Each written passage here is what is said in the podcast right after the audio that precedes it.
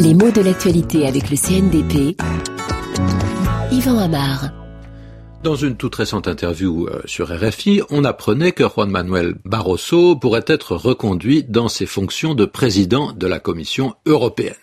Mais on sait aussi que tout n'est pas joué, que ce n'est pas sûr, alors soyons francs, on ne sait pas grand-chose, sinon qu'on parle abondamment de cette possible reconduction.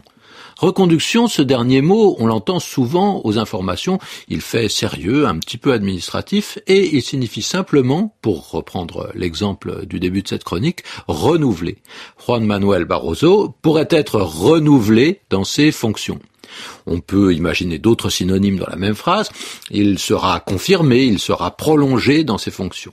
Le verbe reconduire exprime donc le fait que quelqu'un poursuit sa mission, son travail, sans qu'il y ait solution de continuité, c'est-à-dire sans qu'il y ait d'interruption. La continuité est réelle.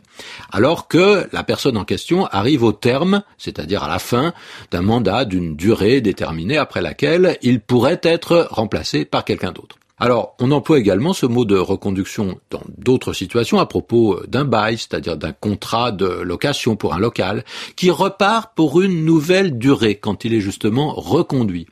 Et il arrive même qu'on précise que un bail est renouvelable par tacite reconduction. Tacite est un adjectif de la même racine que le verbe se taire, c'est-à-dire que si on ne dénonce pas le bail, si rien de spécial n'est mentionné, eh bien le locataire peut continuer à occuper les lieux. On n'a pas besoin de refaire une formalité administrative. La reconduction est tacite, c'est-à-dire que on ne dit rien, tout ça se fait dans le silence de chacune des parties. Mais attention, ce mot un peu traître de reconduire a d'autres significations. Il correspond au nom reconduction, on vient de le voir, mais il correspond également au mot reconduite.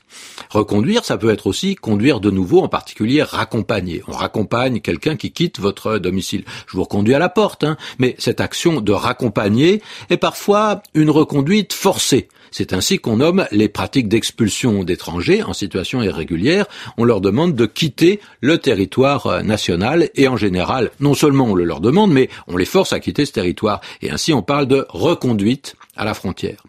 Alors on va terminer avec un symétrique de reconduire qui est éconduire, ce qui signifie qu'on repousse quelqu'un qui est venu vous demander quelque chose. Alors celui-là, on le reconduit à la porte, mais le mot est poli hein, pour exprimer un, geste souvent sec, exprimé sans ménagement, parce que éconduire, c'est une façon assez tranquille de dire envoyer promener quelqu'un.